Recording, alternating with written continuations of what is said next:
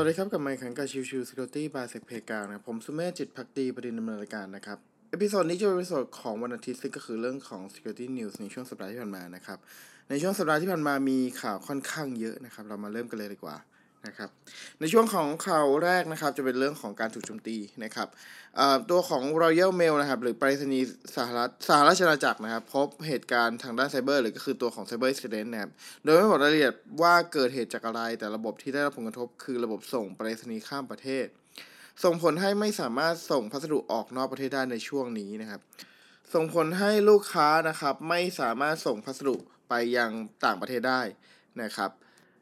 แล้วก็แนะนำให้ลูกค้าที่ต้องการส่งพัสดุให้รอไว้ก่อน ส่วนจดหมายแล้วก็พัสดุในประเทศยังให้บริการได้ปกติ แต่จะมีความล่าช้าเกิดขึ้นนะครับ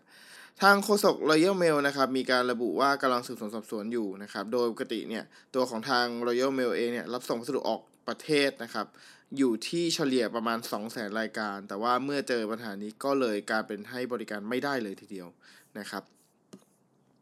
ในส่วนในพาร์ทนี้นะครับ เรื่องของการ investigation เพิ่มเติมนะครับ ทาง briefing computer นะครับ มีการให้ข้อมูลว่า ตัวของการโจมตีครั้งนี้น่าจะเกี่ยวข้องกับทาง lockbit ransomware group นะครับโดยทาง telegraph นะครับตัวของเป็น สื่อเจ้าหนึ่งในอังกฤษนะครับ สื่อเจ้าดังในอังกฤษนะครับ ได้มีการ report เพิ่มเติมว่าตัวของทาง Telegraph เนี่ย ได้พบว่ามีตัวของ ransomware อ่า ransomware attack encrypt note อยู่ในตัวของเครื่องของทางฝั่งเอ่อ Royal Mail นะครับ ดังนั้นเนี่ย การโจมตีครั้งนี้น่าจะเกี่ยวกับตัวของทาง Lockbit ransomware ที่โจมตีแล้วก็ดำเนินการเรียกค่าไถ่ของทาง Royal Mail นะครับ ซึ่งแน่นอนว่าจากตรงส่วนนี้เนี่ยยังไม่ได้มีการ confirm หรือให้ข้อมูลอะไรเพิ่มเติมจากทาง Royal Mail นะครับ เป็นแค่การได้ข้อมูลข่าวมาจากทาง Telegraph ที่เขาน่าจะได้ข้อมูลจากภายในหรืออะไรก็แล้วแต่ก็ว่าไปอีกทีหนึ่งนะครับข่าวต่อมานะครับจะเป็นเรื่องของการชี้แจงของทาง Twitter นะครับ Twitter เนี่ยคือในในช่วงก่อนหน้านี้นะครับประมาณ 2-3สัปดาห์ก่อนเนี่ยจริงๆแล้วเนี่ยข่าวนี้ผมไม่ได้เอาขึ้นมาเพราะผมยังมีความเชื่อว่า Twitter ไม่น่าจะถูกโจมตีนะครับ คือในประมาณ 2-3สสัปดาห์ก่อนหน้านี้เนี่ยมีการพยายามประกาศขายตัวของข้อมูลของอทาง Twitter นะครับ อยู่ที่ประมาณ 200 ล้าน Account นะครับ ซึ่งณตอนนั้นที่ผมดูข้อมูลเนี่ยผมคิดว่าไม่น่าจะมาจากทางทวิตเตอร์และก็จริงจริงๆครับ คือทางทวิตเตอร์มีอันมีการออกมาประกาศอย่างชัดเจนครับว่าข้อมูลที่มีการประกาศขายณตอนนี้นะครับ ไม่ใช่การข้อมูลหลุดจากตัวของฝั่งทวิตเตอร์แต่อย่างใดนะครับ คาดว่าน่าจะเป็นการรวบรวมข้อมูลจากหลายแห่งเข้ามาผสมปนเปกัน แล้วมาออกมาประกาศขายซะมากกว่านะครับ ซึ่งในจุดนี้เองนะครับ ตัวของทาง Twitter เองก็ไม่ได้ระบุนะครับ ว่า source ที่ว่านั้นคือ source อะไรนะครับในส่วนนี้ part นี้เนี่ยก็ดูแล้ว น่าจะเป็นแนวคล้ายๆ กับที่เคยเกิดในประเทศไทยหลายๆหลายๆ incident นะครับก็คือเรื่องของการที่ threat actor พยายามเอาข้อมูลนู่นนั่น มาผสมปนเปกัน แล้วก็ประกาศขายเป็นของเจ้าใดเจ้าหนึ่งนะครับมาดูคันข่าวในช่วงที่ 2 กันบ้างนะครับ ข่าวในช่วงที่ 2 ก็เป็นเรื่องของช่องโหว่นะครับ ตัวของ a u t ศูนย์นะครับ หรือก็คือผู้พัฒนาตัวของ Library ที่ถูกใช้กันอย่างแพร่หลายนะครับ ก็คือเรื่องของตัว JSON Web Token Open Source Library นะครับ ซึ่ง มีผู้ที่ใช้นะครับอยู่ที่ 22,000 โปรเจกต์นะครับ มีการดาวน์โหลดไปแล้วอยู่ 36 ล้านครั้งนะครับในในช่วงของเดือนที่ผ่านมานะครับผ่าน npm ระบบ npm นะครับ ทั้งนี้นะครับตัวของ CVE นี้ได้ CVE 2022-23529 นะครับโดยผลกระทบเนี่ยจะเป็นลักษณะของ remote code execution แต่เท่าที่ผมดูรายละเอียดเพิ่มเติมแล้วนะครับ การโจมตีนี้เนี่ยจำเป็นจะต้อง ดำเนินการในการแก้ไขตัวของคีย์ที่ใช้ในการ verification ให้ได้นะครับ เพราะว่าตัวของการโจมตีนี้เกิดที่ verify method ซึ่ง verify method ตรงส่วนนี้เนี่ยจะเป็นการตรวจสอบตัวของแพ็กเกจแล้วก็ตัวของคีย์นะครับ ซึ่งประเด็นตรงส่วนนี้แหละ ไอตัวของคีย์ที่เราต้องเอ่อตัวที่จะใช้ในการโจมตีมันจะเป็นคีย์ที่เราต้องเป็นแก้ไขภายในเท่านั้น ดังนั้นเนี่ยการโจมตีตรงส่วนนี้เนี่ยมันแทบจะเป็นไปไม่ได้เลยที่จะเกิดขึ้นนะครับ ดังนั้นในส่วนตัวผมมองว่าช่องโหว่นี้ไม่ไม่ได้มีปัญหาอะไรเลย มันเป็นแค่ปัญหาที่แบบ คือมันไม่ควรจะเป็น high severity อะคือ CV score ได้ 7.1ได้7.6คะแนนนะครับ แต่เท่าที่ดูจากสังเกตผมคิดว่าน่าจะเป็น low ด้วยซ้ำเพราะว่าการที่จะเข้าไปถึงซอสโค้ดได้แก้ไขแล้วคุณต้องเซฟ ได้แล้วต้อง process อีกทีนึงเนี่ยมันเป็นอะไรที่ไม่ใช่ไม่ใช่เรื่องที่ใครจะทำได้ครับ มันต้องเป็นลักษณะของ period escalation ซะมากกว่า และการ period escalation นั้นเนี่ย คือคุณต้องมีสิทธิ์ในการเข้าไปไลค์ คุณเข้ามีสิทธิ์ในการเอ่อตัวของ run application อีกต่างหากแล้วต่อให้ run application ไปแล้ว สิทธิ์ของการ run ก็ยังคงเป็นสิทธิ์ของการ run ตัวของ application นั้นๆอีกต่างหากดังนั้นเนี่ย ผลของการดำเนินงานในส่วนนี้ค่อนข้างจะประสมความสำเร็จ หรือเป็นลักษณะของ period acceleration ยังยากเลยทีเดียวนะครับ ดังนั้นช่วงวงนี้เนี่ยไม่ต้องกังวลอะไรมาก เพราะว่ามันไม่ได้มีผลกระทบอะไรสักเท่าไหร่นะครับ แล้วก็ตัวของช่องโหว่นี้ผมมองว่า มันเกิดขึ้นได้ยากแทบจะเรียกได้ว่ามันไม่มีทางเกิดขึ้นได้เลยก็เป็นไปได้เหมือนกันนะครับเอ่อโดยวิธีการแก้ไขนะครับ ก็ให้ทำการแก้ไขตัวของ JSON Web Token Library นะครับ ให้เป็นเวอร์ชัน9.0.0 นะครับ ก็จะสามารถป้องกันหรือ fix ช่องโหว่ไปนะครับ ช่องโหว่อีกตัวหนึ่งนะครับที่มีการประกาศแล้วก็ถูกพูดถึงอย่างแพร่หลายในช่วงสัปดาห์ที่ผ่านมานะก็คือ CVE 2022 CC 877 นะครับ ได้ CVS score ไปถึง 9.8 คะแนน ซึ่งเป็นช่องโหว่ในตัวของ Control Web Panel นะครับใน ZenOS ตัวของ Control Web Panel หรือ CWP นะครับเป็นระบบลักษณะลักษณะของคล้ายๆกับตัวพวก c a c t i นะครับแต่ว่าจะเป็นเฉพาะเจาะจงไปที่ตัวของ ZenOS Host มากกว่านะครับซึ่งณตอนนี้เนี่ยมีการปล่อยตัวของ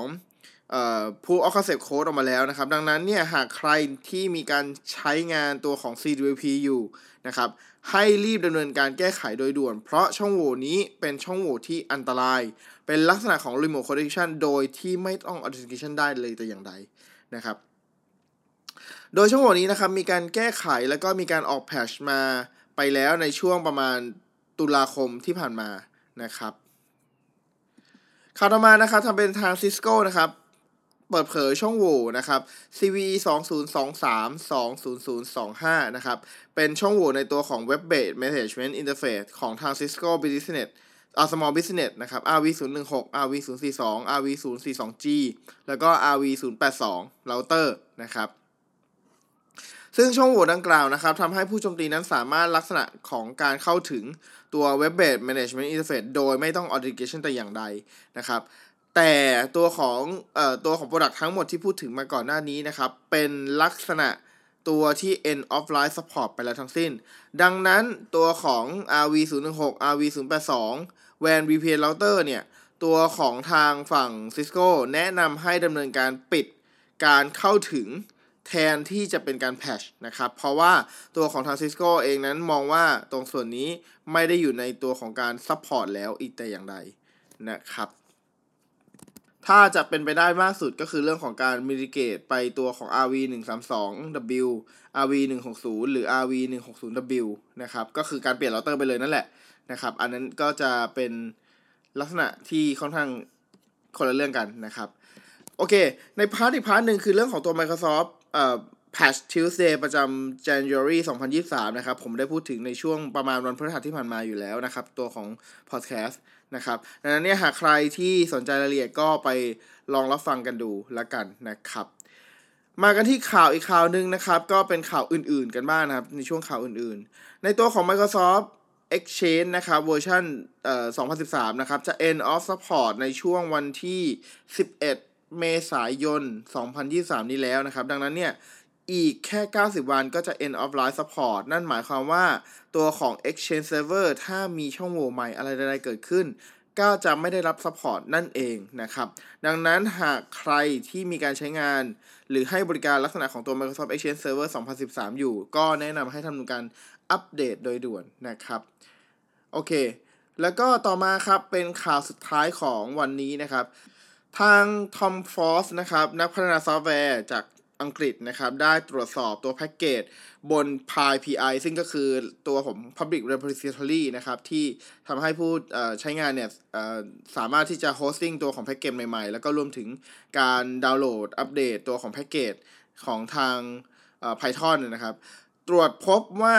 ตัวของ library เหล่านั้นนะครับ มี AWS key ที่หลุด อยู่ในนั้นเนี่ยอยู่ถึง 57 แพ็กเกจนะครับ ซึ่งกุญแจตัวของ AWS ดังกล่าวเนี่ยสามารถนำไปใช้ในการเข้าถึงระบบของตัว AWS ได้นะครับ ซึ่งข้อมูลที่หลุดเนี่ยมีทั้งตัวของเอ่อตัวของ ASIC key และก็ Secret key ซึ่งมันเรียกได้ว่าพร้อมใช้สำหรับตัวของ Threat Actor เลยทีเดียวนะครับ ตัวของทางทอมฟอสนะครับมีการระบุเพิ่มเติมนะครับว่าเหตุผลของข้อมูลที่น่าจะหลุดออกมาเนี่ยน่าจะเป็นได้หลายส่วนนะครับไม่ว่าจะเป็นเรื่องของทางทางกุญแจหลุดเพราะมีไฟล์ debug หลุดเข้าไปใน .egg นะครับแล้วก็เรื่องของการที่ใส่แพ็กเกจ Apple Pay เนี่ยนักพัฒนาน่าจะเผลอใส่ตัว integration test เข้าไปนะครับแล้วแล้วก็ เอ่อเหตุผลอื่นๆ อาจจะเป็นเรื่องของการเผลอเลอในเรื่องของการอัปโหลดไฟล์ขึ้นไปก็เป็นไปได้เหมือนกันนะครับ ดังนั้นเนี่ยข้อมูลเหล่านี้ถือเป็นข้อมูลสำคัญควรจะทำการตรวจสอบก่อนที่จะดำเนินการเอาขึ้น Public Repository แบบนี้นะครับ เพราะไม่งั้นอาจจะเป็นปัญหาได้ในอนาคตนั่นเองนะครับ โอเคในส่วนนี้ก็ประมาณนี้ครับสำหรับข่าวในช่วงสัปดาห์ที่ผ่านมา ขอบคุณทุกๆท่านที่เข้ามาติดตามและพบกันใหม่สำหรับวันนี้ลากันไปก่อนสวัสดีครับ